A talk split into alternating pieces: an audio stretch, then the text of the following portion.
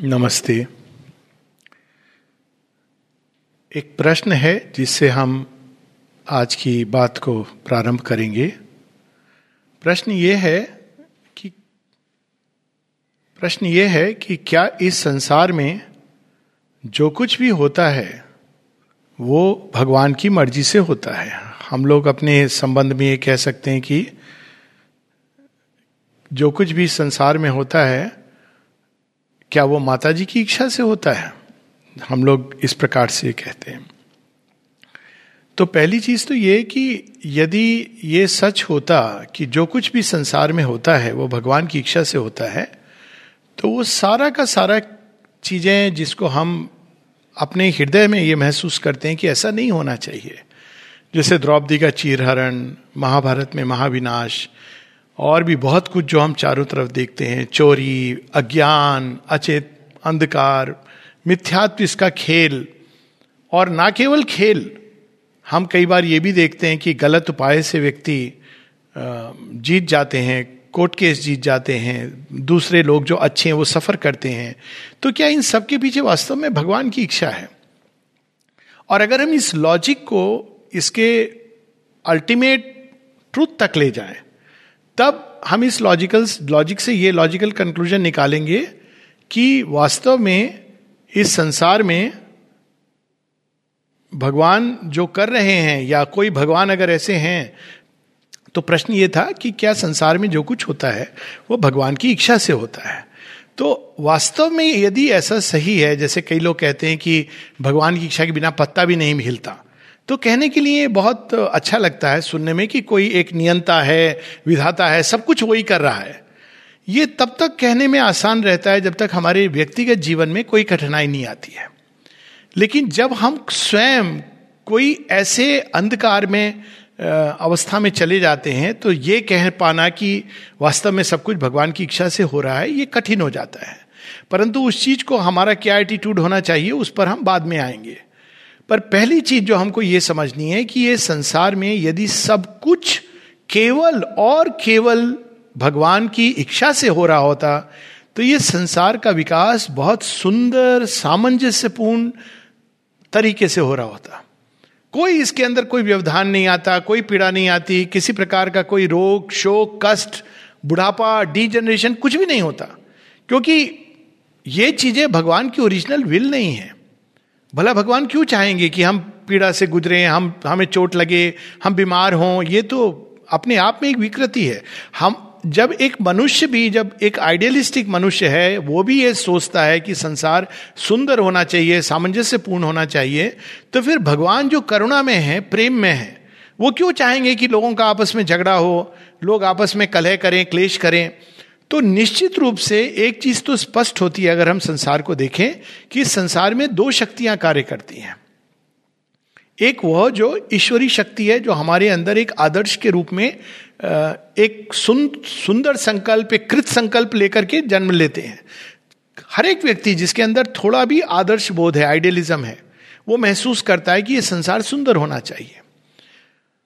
और एक दूसरी शक्ति, जो मानो इसके बिल्कुल अपोजिट है जो हमको कदम कदम पर चैलेंज करती है कदम कदम पर गिराती है हम लुढ़कते हैं हम चोट खाते हैं घाव होत, होता है। तो ये दोनों शक्तियों के खेल से ये संसार प्रकट होता है। और प्रकट ही नहीं होता है। शेयरविंद बताते हैं कि ये इवॉल्व करता है। तो पहले हमको इस शक्ति के खेल को समझना है। कहने का यह अर्थ ये कि भगवान की शक्ति डायरेक्ट इस संसार पे कार्य नहीं करती है। भगवान के और हमारे बीच कई सारे लेयर्स हैं। जो कार्यरत हैं माता जी इनका नाम देती हैं फॉर्मेच्योर्स। और इसको हम एक, इस प्रकार के उदाहरण ले लें कि जब कोई एक मालिक है, ये उदाहरण है तो उदाहरण में हमेशा इम्परफेक्शन होती है, लेकिन मूल स्वरूप हम समझ सकते हैं कि कोई व्यक्ति एक कंपनी बनाना चाहता है तो जब वो बनाना चाहता है तो अकेला कंसीव करता है। क्या करना चाहता है कि मेरे प्रोडक्ट सबसे उत्तम हो? मान लीजिए, बहुत सुंदर कि my product should be the best possible in the world अब वो इस विचार से या कोई डॉक्टर है जो एक अस्पताल बनाना चाहता है जेन्यनली सिंसियर इससे कि मैं इस इस अस्पताल के द्वारा रोगों का इलाज हो, रोगी का इलाज हो, किसी को धन की ज़रूरत ना पड़े, सब कुछ समुचित ढंग से हो। अब उसने ये चीज़ प्लान कर ली। लेकिन इस प्लानिंग के साथ अब क्या होगा, वो नेक्स्ट रिसोर्स पर्सन जुटाएगा रिसोर्स मटेरियल जुटाएगा। धीरे धीरे करके उसकी एक जो विल है संकल्प है उसके अंदर, उसमें बहुत सारे लोग जुड़ते चले जाएँगे। अब अगर ये सारे लोग भी वैसा ही फील करते हैं, महसूस करते हैं, उनके अंदर भी यही अभिप्सा है, ऐसा होना चाहिए तो समस्या नहीं रहेगी।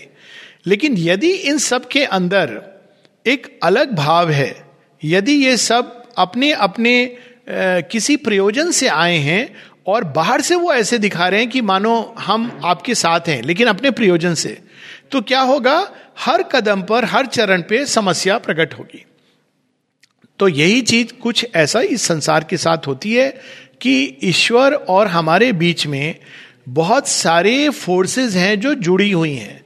अब फॉर एग्ज़ाम्पल अगर हम कुछ फोर्सेस का नाम लें तो शेरविंद बताते हैं कि दो दो प्रकार की शक्तियाँ एक हैं जिनको हम कह सकते हैं कि दी फोर्सेस ऑफ़ ट्रूथ और दूसरे प्रकार की शक्तियाँ जिनको हम कह सकते हैं कि they are forces of ignorance and falsehood and unconsciousness दो प्रकार की मूल शक्तियाँ हैं जो इस संसार में कार्यरत हैं। तो ये क्यों आई, कैसे आई, इस पर हम लोग थोड़ी देर में जाएँगे। तो एक और फोर्सेस ऑफ़ ट्रूथ इस संसार में सत्य को रिलीज़ करती हैं, प्रकट होने के लिए। वो है डिवाइन विल लेकिन धीरे धीरे धीरे फोर्सेस ऑफ़ इग्नोरेंस वो उसको समझती हैं सीमित ढंग से। और फिर फोर्सेस ऑफ़ फॉल्सूट जो ना केवल वो समझती हैं सीमित ढंग से, अब उसमें एक ट्विस्ट दे देती हैं किसी व्यक्तिगत प्रयोजन के पर्पज से। अब इसको हम वापस अपनी इस एनालॉजी पर ले जाते हैं कि आपने एक बहुत सुंदर हॉस्पिटल बनाना चाहा, आपने मैनेजर को बुलाया या सिंपल चीज़ घर बनाना चाहा, बड़ा सुंदर घर बनाना चाहा, आपने जो उसके लिए प्रोजेक्ट मैनेजर का चुनाव किया। प्रोजेक्ट मैनेजर क्या है? वो अब उसको समझ रहा है। आपने उसको क्या कहा? मुझे ऐसा ड्राइंग रूम चाहिए, मुझे ये चाहिए, मुझे स्पेस चाहिए किचन में आप ऐसे बता रहे हैं। तो वो कह रहा है हाँ हाँ हाँ। लेकिन उसका जो आइडिया है और आपका जो आइडिया है, वो भिन्न है। तो वो पहले क्या करता है? वो ड्राइंग बना करके आपको देगा। आपको पसंद नहीं आएगा, आप उसको कैंसिल करोगे। फिर वो बनाएगा। तीन, चार बार वो ड्राइंग बनाएगा। फिर आपको फाइनली पसंद आया कि ये ड्राइंग इज़ करेक्ट अब नेक्स्ट लेवल पर आप क्या करोगे? अब उस ड्राइंग को पूरा करने के लिए आप मेसन्स को बुलाओगे कंस्ट्रक्शन इंजीनियर होगा और ये सारे सुपरवाइजर होंगे, ये सारे लोग आएँगे। अब उसमें हर एक व्यक्ति एक ट्रांसमिट कर रहा है एक ट्रुथ को, जो मेन कॉन्ट्रैक्टर है, उसने मेसन को बताया हेड मेसन को। हेड मेसन ने उसके नीचे जो मजदूर है, उसको बताया। ये सारे ट्रांसमिशन में थोड़ा थोड़ा थोड़ा थोड़ा लॉस होता जा रहा है। ठीक वैसे जैसे जब कोई हम लोग स्पीच में देखते हैं ना कि एक बड़ी सिंपल दो व्यक्तियों के बीच, भगवान को तो बहुत दूर, हम हम लोग कुछ मन के अंदर एक भाव रहता है हमारे, और हम कुछ कहते हैं। तो दूसरा व्यक्ति उसका क्या समझता है? कुछ और समझता है। कई बार लोग कहते हैं, सब कुछ महर्षि अरविंद की वाणी में लिखा है, वहाँ से पढ़ सकते हैं। बिल्कुल सही बात है। लेकिन जब हम पढ़ेंगे तो क्या होगा? बुद्धि हमारी होगी। तो लोग, आप देखें कि महर्षि अरविंद की वाणी से भी सिलेक्ट करते हैं। ऐसे पैसेजेस सिलेक्ट करते हैं जो उन्होंने पूर्व धारणा अपनी बनाई हुई है। ये सारी चीज़ें जब दो व्यक्तियों के बीच में सामंजस्य लाना इतना कठिन है, क्यों? क्योंकि अज्ञान के अंदर ये खेल हो रहा है। और तब जब भगवान की शक्ति, भगवान का संकल्प इस अज्ञान के क्षेत्र में उतरता है तो limited perception limited action error ये सारी चीज़ें मिलनी शुरू हो जाती हैं सृष्टि के अंदर। और जब ये चीज़ें एक बार मल्टीप्लाई करने लगती हैं, ये तो छोटे घर की बात है। आप सृष्टि को देखिए, जिसमें मेटीरियल यूनिवर्स है वाइटल यूनिवर्स है मेंटल मेटीरियल यूनिवर्स है मेंटल है वाइटल यूनिवर्स है, उसके अनेकों अनेकों देवता हैं, राक्षस हैं, असुर हैं उसके नीचे सबकॉन्शियंट है, अचित अंधकार है तो इतना कंफ्यूजन होता है इन सब के कारण। आपने कभी ये नोट किया होगा कि इसीलिए कहा जाता है कि गॉसिप क्यों डेंजरस है? आप देखिए, एक व्यक्ति ने दूसरे व्यक्ति से कुछ कहा। क्या कहा? अरे, हमने तो देखा कि फला फला ने उसको पीट दिया। है ना? हुआ कुछ नहीं था। कई बार आप ऐसी स्टोरी सुनोगे, उसने थोड़ा ज़्यादा ज़ोर से बोल दिया था। उसके पीछे भी एक कहानी थी। वो कहानी किसी ने नहीं सुनी। केवल यह देखा, एक दृश्य देखा कि किसी ने किसी को ज़्यादा ज़ोर से बोला। लास्ट व्यक्ति तक पहुँचते पहुँचते क्या कंक्लूजन निकलता है? अरे, वो फला व्यक्ति को आप जानते हो? वो तो इतना गुस्सेल है, पीटता रहता है लोगों को। हर व्यक्ति उसमें अपना कुछ कुछ ऐड करता हुआ अंत तक वो जाती है। अब वो वहाँ खत्म नहीं होती है, क्योंकि वो अब साइकिल बैक करेगी। वापस आएगी। अब वापस किसके पास जाएगी? उस व्यक्ति के पास। वो क्या सुनेगा? मालूम है? एक्स ये कह रहा था कि तुम बहुत ही गुस्सैल हो। अब ये बताइए बताने की क्या ज़रूरत थी? कोई ज़रूरत नहीं थी। इसे किसका लाभ हुआ? अब एक्स ने कहेगा अच्छा वो ऐसा कह रहा था मेरे बारे में। मैं देखता हूँ। तो वो जाएगा, अब उसको वो कहेगा, तुम ऐसा मेरे बारे में कह रहे थे। वो क्या कहेगा, नहीं, इसने मुझे ये कहा। अब देखिए, संसार में कैसा कंफ्यूजन होगा? इसको बड़े सुंदर ढंग से वो शेक्सपियर का प्ले है ना कॉमेडी ऑफ़ एरर्स तो ये कंफ्यूजन जो संसार में हम देखते हैं, ये इसलिए है क्योंकि भगवान का जो ओरिजिनल संकल्प है, वो डिस्टॉर्ट होता होता फाइनल जो प्रोडक्ट होता है हमारे सामने फिनोमिना के रूप में प्रकट होता है, घटनाक्रम के रूप में प्रकट होता है सरकमस्टेंस के रूप में प्रकट होता है, वो एक बहुत ही डिस्टॉर्टेड एक्सप्रेशन है। तो अब जो प्रश्न होना चाहिए, वो ये होना चाहिए कि डिस्टॉर्टेड क्यों होता है? और इसको ठीक कैसे किया जा सकता है? अब यहाँ पर एक हायर ट्रूथ आता है कि ये इग्नोरेंस किसने बनाई है? भगवान नहीं बनाई है। भगवान इसकी पूरी ज़िम्मेदारी लेते हैं। और क्यों उन्होंने इग्नोरेंस बनाई? क्योंकि इग्नोरेंस के अंदर जो कुछ होता है, ये हमारा ट्रेनिंग ग्राउंड है उस प्रकाश के क्षेत्र में जाकर सबल बनने के लिए। अब देखिए कैसे ऑपरेट करता है ये सिस्टम इस अज्ञान के क्षेत्र में सोल डेवलप कर रही है। डेवलप कर रही है, वहाँ इंसल्ट हैं, घाव है, चोट है, बीमारी है, बुढ़ापा है, वो सब चीज़ें हैं जो हम डीप इनसाइड हमारी सोल नहीं चाहती। लेकिन इनसे वो क्यों गुजरती है? इन ए जनरल वे वो इसलिए गुजरती है ताकि वो सक्षम बन सके भगवान के सत्य को, भगवान के तेज को, भगवान की शक्ति को, भगवान के आनंद को धारण करने के लिए। एक एग्ज़ाम्पल हम लोग ले लेते हैं। अनुभव किया होगा हम लोगों ने कि कई बार थोड़ी सी खुशी ज़्यादा होती है तो क्या होता है? आँखों से आँसू आ जाते हैं। दुख होता है तो भी आँखों से टिप टिप बरसात शुरू हो जाती है। फिर हम कहते हैं, हम भगवान के आनंद से पुत्र। बहुत अच्छा आनंद से पुत्र हैं। थोड़ी खुशी, थोड़ा गम हमसे बर्दाश्त नहीं होता है। वो आनंद उतर गया तो हम तहस नहस हो जाएँगे। उसी प्रकार से हम चाहते हैं संसार में सब कुछ प्रेम और सामंजस्य के से पूर्ण हो। बहुत अच्छी बात है, लेकिन भगवान जानते हैं कि ये जो जड़ तत्व है, ये भी तैयारी नहीं है। उस प्रेम को अगर एक बड़ी सुंदर एक स्टोरी के रूप में है, उपनिषद में ऐत्रीय उपनिषद में, कि जब भगवान ने सृष्टि की रचना की, एक पुरुष ने रचना की तो अब रचना तो हो गई। अब भगवान इसको पकड़ना चाहते हैं, इसको ले जाना चाहते हैं वापस। तो वो मन से पकड़ना चाहते हैं तो पकड़ नहीं पाते हैं। और उसमें बड़ा सुंदर एग्ज़ाम्पल है कि if he could catch matter by the mind then by thinking of food you will feel nourished यानी अगर आप भोजन के बारे में सोचने से ही आप का पेट भर जाता। फिर वो प्राण तत्व से पकड़ना चाहते हैं, नहीं पकड़ पाते हैं। तो अंत में जो सबसे निम्न प्राण है, उससे मैटर पकड़ में आता है। अब देखिए कैसे प्रारंभ होती है इसलिए, वम। क्योंकि यदि भगवान की शक्ति सीधा, बिल्कुल प्राइमरी जो जड़ तत्व है, उसके ऊपर कार्य करेगी।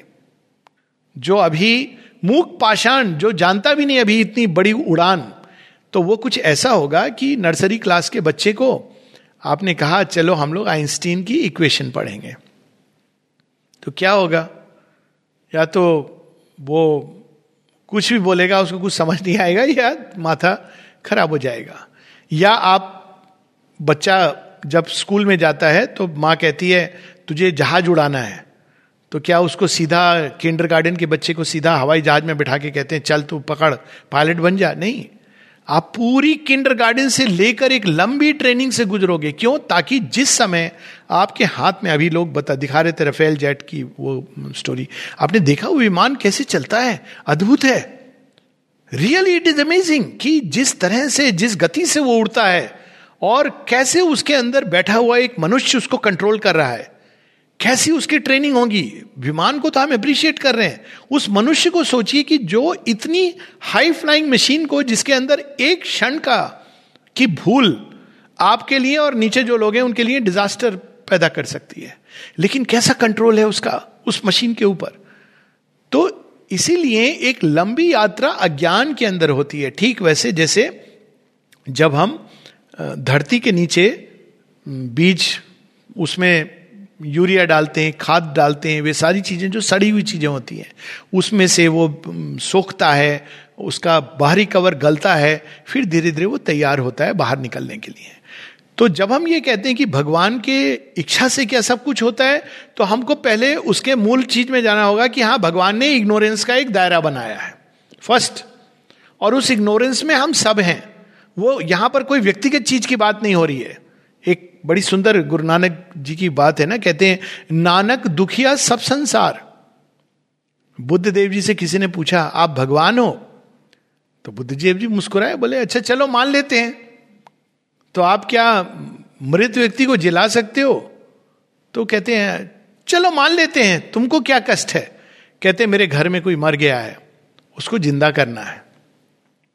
तो बुद्धदेव जी मुस्कुराते हैं, कहते हैं, ठीक है, तुम ऐसा करो, गाँव में जाओ और गाँव में पाँच घर में जा करके तुम सरसों के दाने लाओ।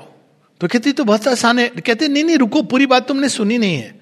गाँव में जाओ, पाँच घरों से सरसों के दाने लाओ, उस घर में जिसमें किसी ने कभी मृत्यु के बारे में ना सुना हो, ना देखा हो। तो वो कहता है, सर, ऐसा तो कोई नहीं है। तो ये बड़ी सुंदर कहानी है कि ये पॉइंट आउट कर रही है कि जो समस्याएँ जिसको हम समझते हैं, व्यक्तिगत, हमारे जीवन में भगवान ने ये कर दिया, उसके जीवन में ये कर दिया, ये व्यक्तिगत समस्याएँ नहीं है, ये कॉस्मिक प्रॉब्लम है। और जब तक हम इग्नोरेंस में रहेंगे, तब तक ये चीज़ें हमारे साथ होती रहेंगी। हाँ ये इसलिए होती रहेंगी ताकि अल्टीमेटली हम उसको टॉनिक के रूप में इस्तेमाल करके बड़े हों। बहुत सारे टॉनिक होते हैं ना जो बड़े स्वाद में अच्छे नहीं होते। लेकिन पीते हैं लोग क्यों? क्योंकि उस अनुभव के, उस टॉनिक के द्वारा हम पोषित होते हैं स्ट्रांग बनते हैं, इसलिए टॉनिक पीते हैं। व्यायाम करते हैं अच्छा नहीं लगता, लेकिन करते हैं लोग। तो एक इवोल्यूशन जो हम, हमारा एक विकास होता है उसकी स्टेजेस हैं। पहला विकास होता है जब हम मास कॉन्शियसनेस में रहते हैं, पूरे अज्ञान के अंदर समर्ज होते हैं। तब यह नहीं होता है कि भगवान के संकल्प से इस व्यक्ति के जीवन में, उस व्यक्ति के जीवन में, इसके जीवन में हो रहा है। बिल्कुल नहीं। हम एक मास कॉन्शियसनेस में हैं और हमारे ऊपर वही चीज़ लागू होती है जो सबके ऊपर लागू होती है। हम सोचें कि हम बड़े निराले हैं, हमारे जीवन में सब अच्छा होना चाहिए। अच्छा भी किस आधार पर? हमारी सीमित बुद्धि के आधार पर। अब देखिए, सीमित बुद्धि के आधार पर अच्छा कैसे कंफ्यूजन होगा? एक बड़ी सुंदर पिक्चर आई थी, जिसका नाम था वॉज़ इट ब्रूस अलमाइटी या एनीवेज बड़ी इंटरेस्टिंग पिक्चर थी, जहाँ एक व्यक्ति कहता है, मेरा जॉब चला गया, मेरा, मेरी गर्लफ्रेंड मुझे छोड़ करके चली गई, मेरे घर में सब नुकसान हो गया। ये भगवान कैसा है? ये ठीक से मैनेज नहीं कर रहा है इस संसार को। मैं भगवान होता तो पूरे संसार को बदल देता तो भगवान प्रकट हो जाते हैं। कहते, बदलेगा तू, मैं तो बहुत दिनों से छुट्टी लेने की सोच रहा था। कोई तो आया मेरे जगह, थोड़ा काम करेगा मेरा। कहते, हैं, बिल्कुल, आप दो करना क्या कहते, ज़्यादा नहीं, आधे घंटे में तू बदल दे। कहते, मैं, मुझे तो कुछ समय चाहिए, आधा घंटा तो बहुत है, या एक दिन देते हैं? कहते, एक दिन में तो मैं पूरी संसार को बदल दूँगा। ठीक है, करो। तो भगवान ले जाते हैं, एकदम उनका ऑफ़िस में कुछ नहीं है, खाली कंप्यूटर है। कहते, करना क्या कहते, तुझे प्रार्थनाएँ आती रहेंगी, तुझे बस उनको ग्रांट करता है। करना ये मनुष्य क्या चाहते हैं भगवान से? यही चाहते हैं कि भाई प्रार्थना उनकी सुनी जाए। तो कहता है, ये तो बहुत सिंपल है। आराम से बैठ के ऑटो पे डाल देता है। All prayers to be granted आदि टेक्नोलॉजी का फ़ायदा लेजीनेस तो वो कहते हैं, ठीक है। तो अब प्रार्थनाएँ आ रही हैं। प्रार्थनाएँ क्या आ रही हैं? जितने बच्चे आईटी में जा रहे हैं, सब प्रे कर रहे हैं। कुछ एक हैं जो नहीं प्रे करते हैं। तो वो तो धुल गए, लेकिन आईटी में इतनी सीट्स नहीं है जितने लोग सिलेक्ट हो गए। हर व्यक्ति चाह रहा है कि हम हम ही जीत जाएँ। अब कंफ्यूजन हो गया। आधे घंटे बाद मैसेज आता है कंप्यूटर में error earth is going towards doom आपको पता है शेयर शेयरविंद माता जी के उसमें बड़ी इंटरेस्टिंग एक स्टोरी है। निरोधा लिखते हैं कि वो एक मैच, टेनिस मैच खेलने के लिए जा रहे थे तो जिसके अगेंस्ट उनका मैच था। तो निरोधा ने प्रे किया श्री अरविंद को। Lord I want to win this match तो भगवान ने स्माइल किया। स्माइल भगवान की स्माइल में तो बहुत सारे रहस्य होते हैं। रहस्यमय मुस्कान। तो उन्हें कहा तो सैंक्शन हो गया। गए, खेले, हार गए। हार गया कि बोला, मैंने आपको प्रे किया, आपने स्माइल किया, स्वीकृति ही दी ना तो मैं हार कैसे किया? कहते हैं, वो जो ओपोनेंट था ना तुम्हारा, उसने माँ को प्रे किया था। और माँ ने सैंक्शन कर दिया था। तो तुम, जो माँ ने सैंक्शन कर दिया ऑलरेडी अब मैं उसको अंडू कैसे कर सकता हूँ? तो आप देखिए छोटी सी एक चीज़ है जो एक बहुत गुड़ रहस्य को कि दो लोग प्रे कर रहे हैं, एक ही कुर्सी के लिए। और उसके पीछे क्या है? अगर आप देखेंगे उस घटना को तो आप ये देखेंगे कि बहुत बार हार में हमारी जीत होती है। तो ये कहना कि भगवान कैसे ऑपरेट करते हैं इग्नोरेंस के अंदर ये भी बड़ा इंटरेस्टिंग है कि जिसको गद्दी मिल गई, उसके साथ क्या हुआ? उसका दिमाग और अधिक चढ़ गया। और अधिक ईगो में चला गया। माता जी एक जगह कहती है माता जी से किसी ने पूछा कि भगवान असुर जो मांगते हैं उनको क्यों दे देते हैं? कहते हैं, ये उनके अंत का सबसे अर्ली रास्ता है, सबसे छोटा रास्ता है। क्यों? कहते हैं, उनका अहंकार इतना सूझने लगता है, इतना सोचने लगता है कि वो फट जाता है, कोलेप्स कर जाते हैं। अब देखिए, ये तो हम समझ नहीं सकेंगे। अगर हम चीज़ों को काल के एक सीमित खंड में देखेंगे तो हम कहेंगे, अरे, ये असुर है, इसको सक्सेस मिल गई। लेकिन जब हम एक लंबे खंड में देखते हैं, तब हम रियलाइज़ करते हैं कि यही वो मार्ग था उसके वापस भगवान में विलय होने का।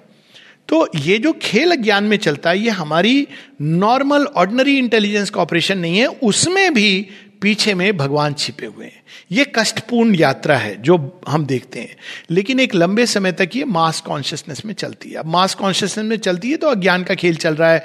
शेरविंद बताते हैं कि it becomes a difficult and complex evolution जहाँ बैटल का आभास होता है। फिर एक समय आता है, जब व्यक्ति उसमें यह प्रश्न करता है कि ये सब क्यों हो रहा है? तब मास कॉन्शियसनेस से निकल के कुछ इंडिविजुअल्स जो समझना चाहते हैं कि क्यों हो रहा है मेरे साथ? पहले तो वो ये सोचता है कि मेरे साथ ही हो रहा है। बाद में वो देखता है मेरे साथ ही नहीं हो रहा है। लेकिन जब व्यक्ति ये सोचता है कि मेरे साथ क्यों हो रहा है तो वो विकास का फ़र्स्ट स्टेप है। जब तक लेकिन वो ये सोचता रहेगा, मेरे साथ ही हो रहा है, तब तक उसको हल नहीं मिलेगा। जिस दिन वो समझ जाएगा कि ये मेरे साथ ही नहीं हो रहा है, सृष्टि में ये खेल खेला जा रहा है, तब वो कहेगा कि now I must find the way out of this ignorance तब वो असल प्रॉब्लम को देखेगा। ये तब जब वो देखेगा कि असल प्रॉब्लम तो अचित अंधकार है, अज्ञान है, निकलने का प्रयास करेगा, तब तक वो इतनी कसरत कर चुका है कि भगवान का जब स्पर्श होगा, तब उसका पूरा फ्यूज नहीं उड़ जाएगा, वो उसको रिसीव कर पाएगा। तो इग्नोरेंस के इवोल्यूशन में बहुत कुछ होता है एरर होता है, और वो एरर जानबूझ के भगवान ने डाला है अलाउ किया है। डाला नहीं है अलाउ किया है। तो उसमें जब हम चीज़ों को देखते हैं तो हम ये नहीं कह सकते भगवान का डायरेक्ट संकल्प है। भगवान का संकल्प है लव, सामंजस्य, आनंद। लेकिन चूँकि जड़ तत्व से इवोल्यूशन हो रहा है तो जड़ तत्व में एक और अचित अंधकार है जो उसको पीछे खींचता है और उसकी यात्रा को कठिन बनाता जाता है। पग पग पर कठिनाई। लेकिन वो सारी कठिनाई in the higher wisdom are part of the plan part of the plan फिर एक टाइम आता है जब वो डायरेक्टली भगवान का संकल्प उसके अंदर कार्य करने लगता है। तब उसके जीवन में जो कुछ होता है तब वो एक दूसरा खेल प्रारंभ होता है। यानी एक खेल दो लेवल पे खेला जाता है। एक जहाँ पे भगवान का संकल्प डिस्टॉर्ट होके आ रहा है, है उन्हीं का संकल्प लेकिन डिस्टॉर्ट होके आ रहा है। कुछ ऐसे कि बच्चा जिसको पायलट बनना है तो भगवान ने टीचर को कहा देखो या माता पिता ने इसको पायलट बनना है इसको अच्छे से ट्रेनिंग देना। बादाम पिस्ता तो मैं खिला दूँगा घर में। अंडे की भुजिया, लेकिन आप ट्रेनिंग आप देना तो वो क्या कर रहा है टीचर उस बच्चे को ज़्यादा एक्सरसाइज करा रहा है। बच्चा क्या सोच रहा है? मैं ही हूँ जो मिला हूँ, जिसको रोज ये दंड दिया जा रहा है। बाकी बच्चे भी हैं, उनके साथ तो ये नहीं हो रहा है।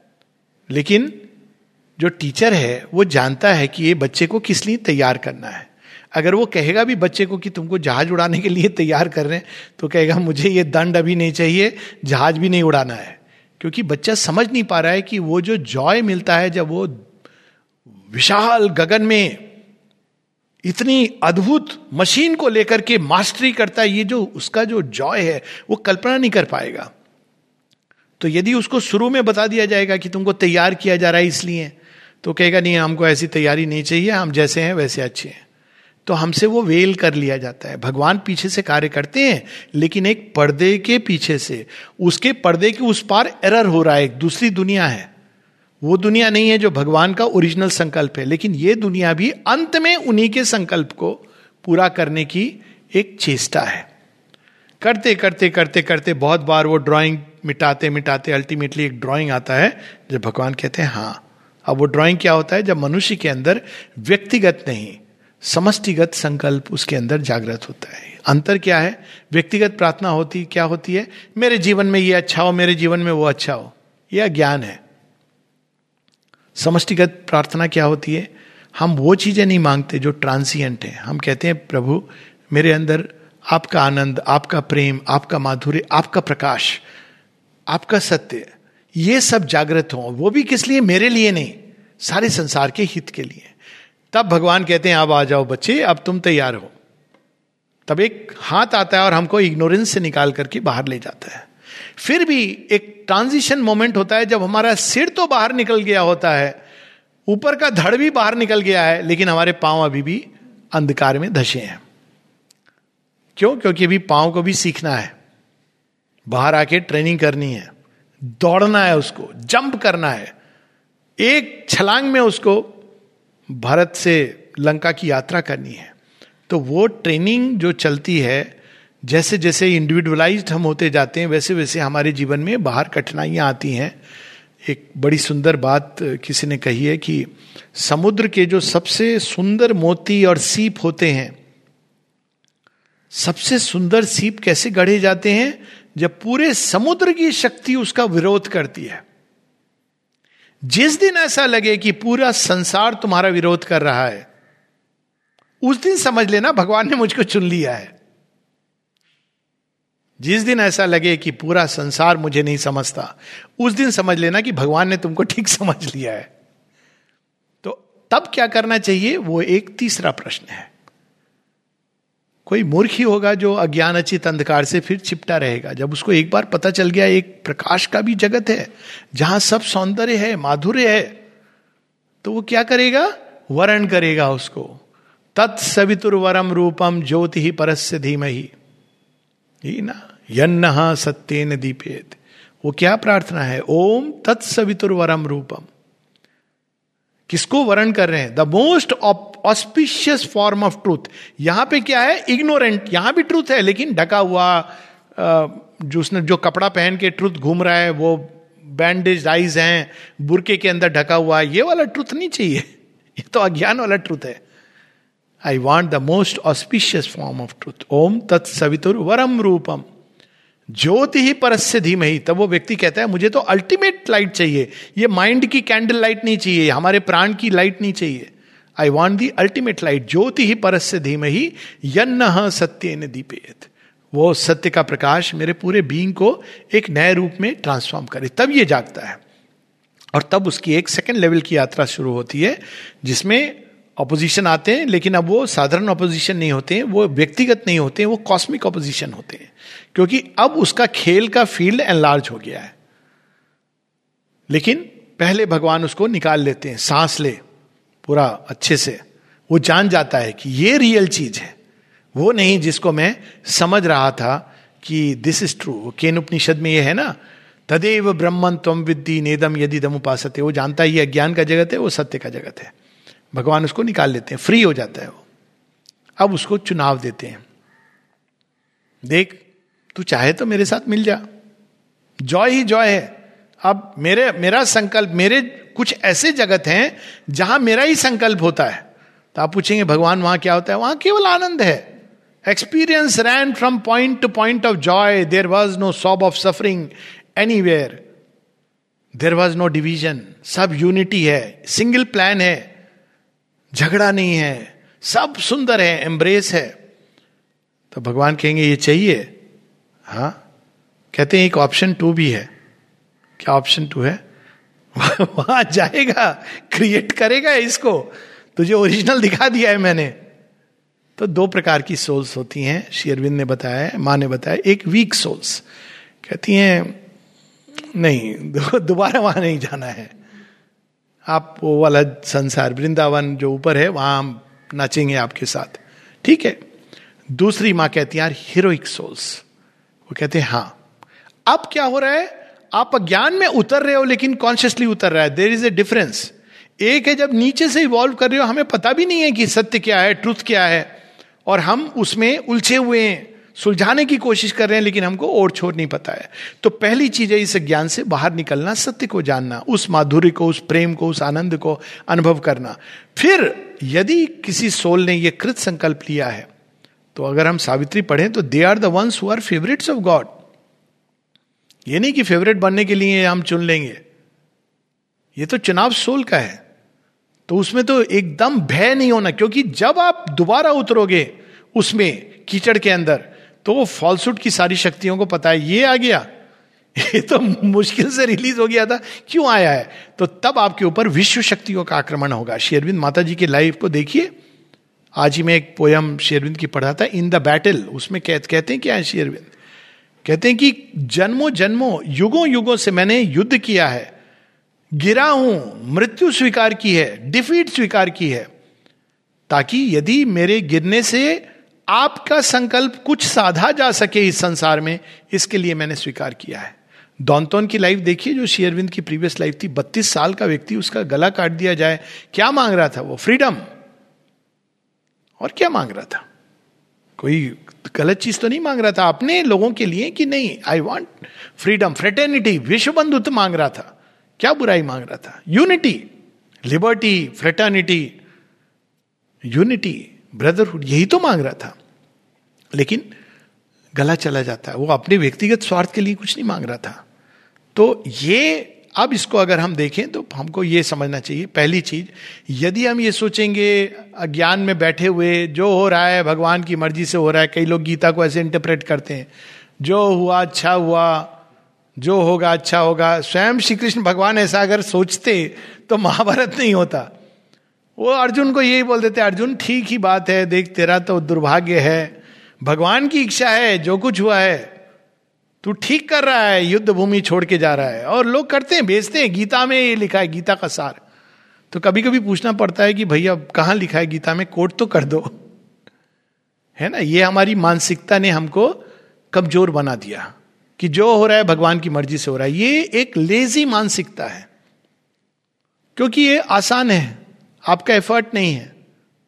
वो भगवान फिर कैसा है? मॉन्स्टर है। जो रेप, मर्डर, ये सब हो रहे हैं। अगर ये भगवान की मर्ज़ी से हो रहा है तो फिर तो मॉन्स्टर हुआ ना वो।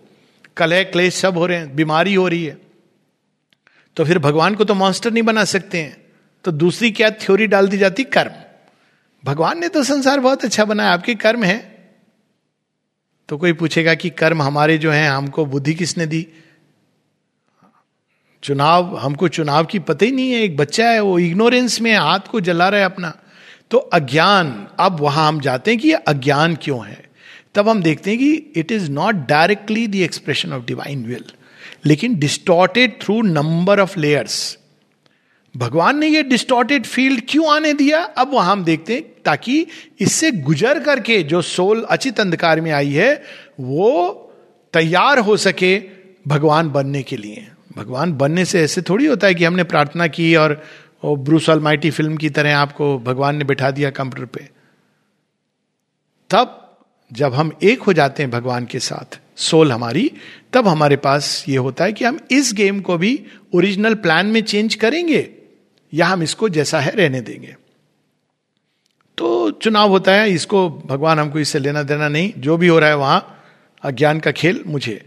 लेकिन जब हम इसमें उतरते हैं, तब हमारे सामने एक नया प्रश्न उपस्थित होता है। कि इस अचित अंधकार में हम कैसे अपने आप को अलाइन करें और ट्यून करें भगवान की विल को। अब आप कॉन्शियसली आए हो इस खेल में, चुनाव किया है। तो इमीडिएटली आपके ऊपर क्लाउडिंग शुरू हो जाएगी, शक्तियाँ कार्य करेंगी कि आप नहीं जान सको उस विल को।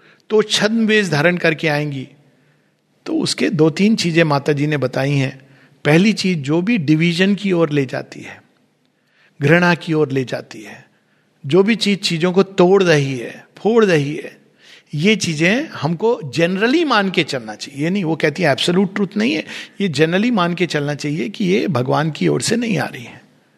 और जो चीज़ें unity harmony peace love truth इनकी अनफोल्डिंग की ओर ले जा रही हैं, वो चीज़ें हमको मान के चलना चाहिए कि ये भगवान से आ रही हैं, जो शांति, सामंजस्य क्रिएट कर कर रही हैं।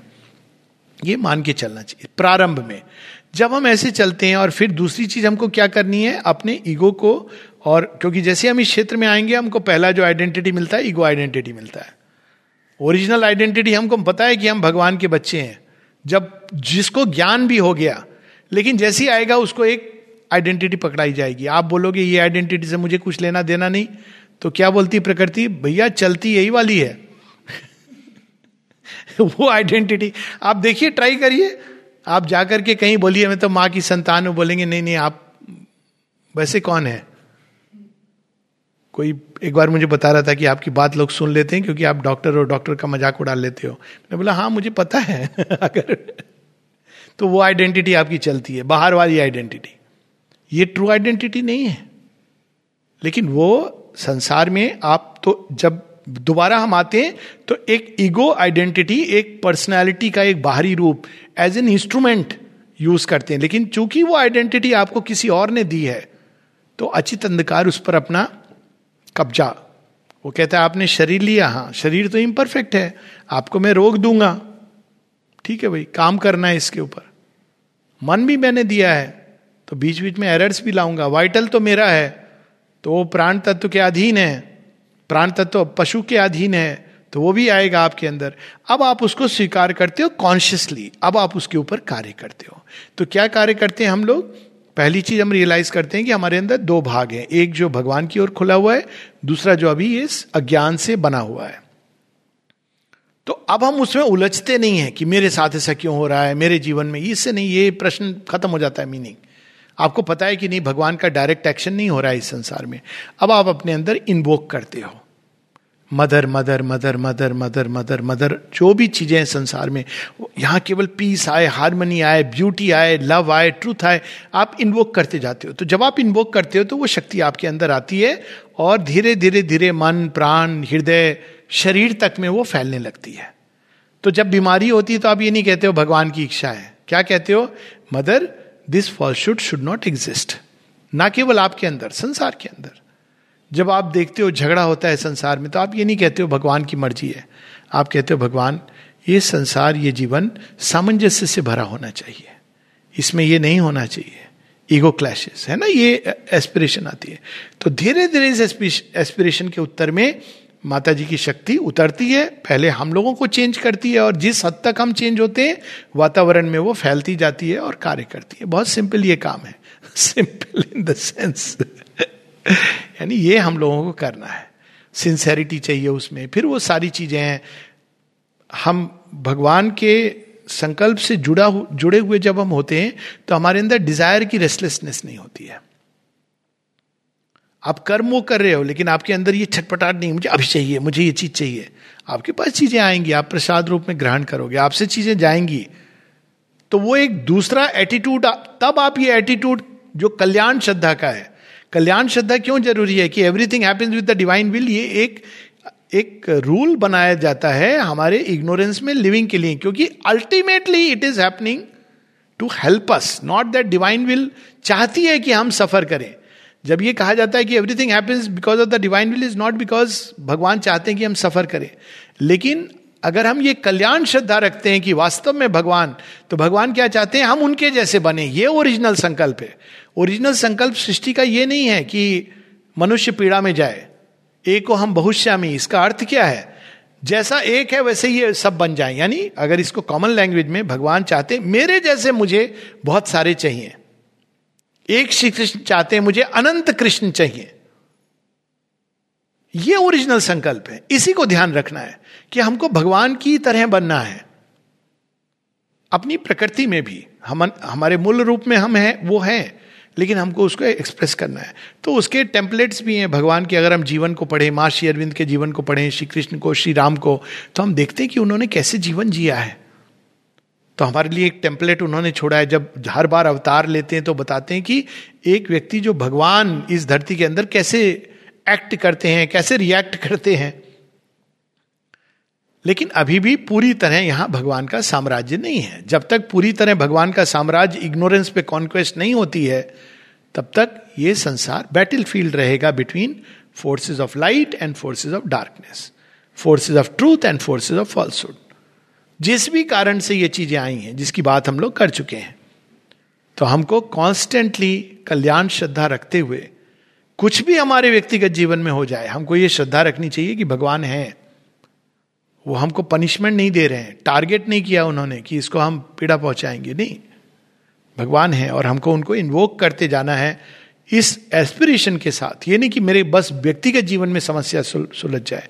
भगवान हमको सच्ची दृष्टि दो। देखिए, बुद्ध का जो एट फोल्ड पाथ है, वो क्या कहते हैं? राइट अंडरस्टैंडिंग राइट परसेप्शन पहले हम चीज़ों को सही समझें। कहते हैं ना, भगवान से सदबुद्धि मांगना, हमें राइट अंडरस्टैंडिंग दीजिए। ये हम नहीं समझ पा रहे ये नहीं कि भगवान है ही नहीं। आपने हमें अबेंडन कर दिया। नहीं। कभी एक बार भी कुंती के मन में, पांडवों के मन में, द्रौपदी के मन में यह भाव नहीं आता है कि भगवान ने हमें अबेंडन किया है। वो बार बार यही मांगती हैं। हमारे अंदर वो प्रकाश तो कि हम आपकी लीला को समझ सके। तो तब हम देखते हैं कि भगवान ने ये जो दृश्य है, तब वो दृश्य भी हटने लगता है, क्योंकि क्यों वो देखते हैं एक्चुअली ना मैं ही छिपाऊं इसके पीछे।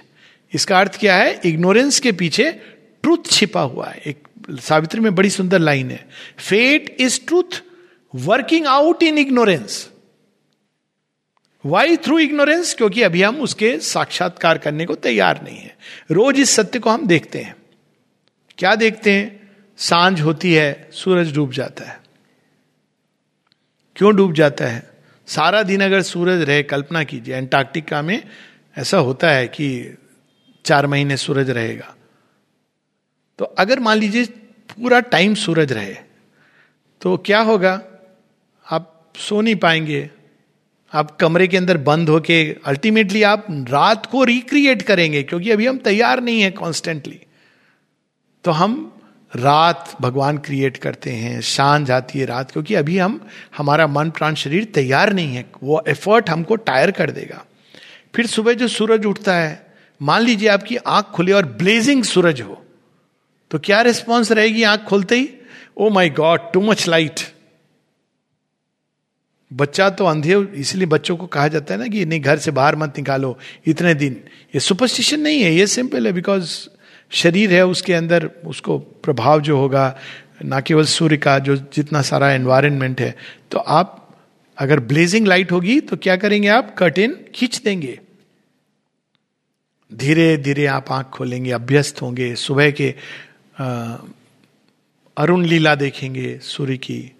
फिर धीरे धीरे जब वो प्रचंड तेज में आएगा, आप तैयार हैं। तो इसीलिए ये धीरे धीरे भगवान ने स्वयं को वेल किया हुआ है। लेकिन जिस दिन आप देखने लगोगे हर चीज़ के पीछे भगवान को, इसलिए हाईएस्ट विजडम ये भी नहीं है कि there is a fight between darkness and light ये ज़रूरी है, एक प्रैक्टिकल विजडम है। हाईएस्ट ट्रूथ क्या है? द डिवाइन बिहाइंड एवरीथिंग जिस दिन हम ये देखने लगेंगे, वहाँ इग्नोरेंस हटना शुरू हो जाएगा।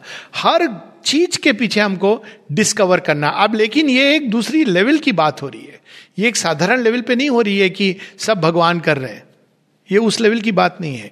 हर चीज़ में हमको देखना है कि ये डिवाइन ही है। लेकिन ये एक आप डिफरेंट आप खेल जान रहे हो अज्ञान का, अचित अंधकार का।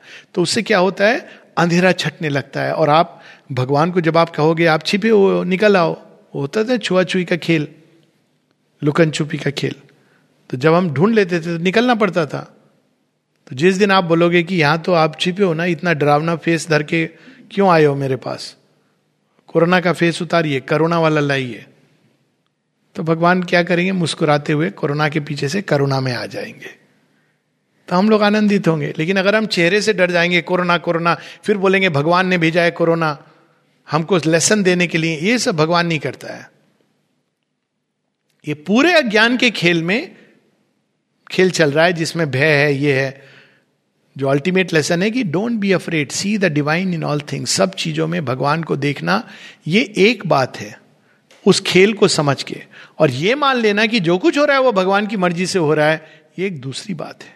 हो रहा है, लेकिन छिप के एक भगवान खेल खेल रहे हैं। क्यों? क्योंकि हम तैयार हो रहे हैं भगवान बनने के लिए फाइनल पॉइंट्स तो पहली चीज़ है हमको इससे बाहर निकल करके वो जानना है कि नहीं ओरिजिनल खेल क्या है। ये ओरिजिनल खेल नहीं है। सृष्टि की रचना इसलिए नहीं हुई है। पहले ओरिजिनल खेल को आपने जान लिया एक्सपर्ट हो गए। अब आप चाहें तो इसमें उतरिए, खेलिए, पूरे ज्ञान के साथ खेलिए। तब जब आप कहते हो कि भगवान सब जगह हैं, छिपे हुए हैं then you know it as a knowledge तब आप जानते हो कि इस घटना में भगवान क्या चाह रहे हैं एक्चुअली लेकिन डिस्टोर्शन कहाँ हो रहा है? दोनों चीज़ आप देख रहे हो कि भगवान का ओरिजिनल संकल्प क्या है? और फोर्सेस ऑफ़ इग्नोरेंस कैसे डिस्टॉर्ट करती हैं? उस डिस्टॉर्शन के पीछे भी आप प्रयोजन देख रहे हो। और आपका क्या रोल है, वो भी आप देख रहे हो। ये सारी चीज़ें एक साथ हम देख करके फिर कर्म करते हैं।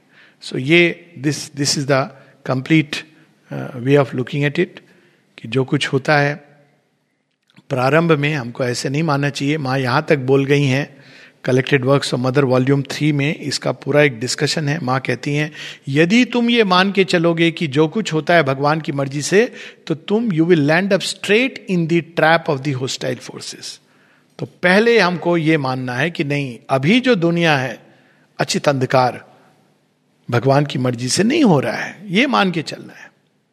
Come out of that darkness पहला कर्तव्य है to find the divine to find the psychic being कोई एक पार्ट जो सांस ले सके उन्मुक्त हवा में।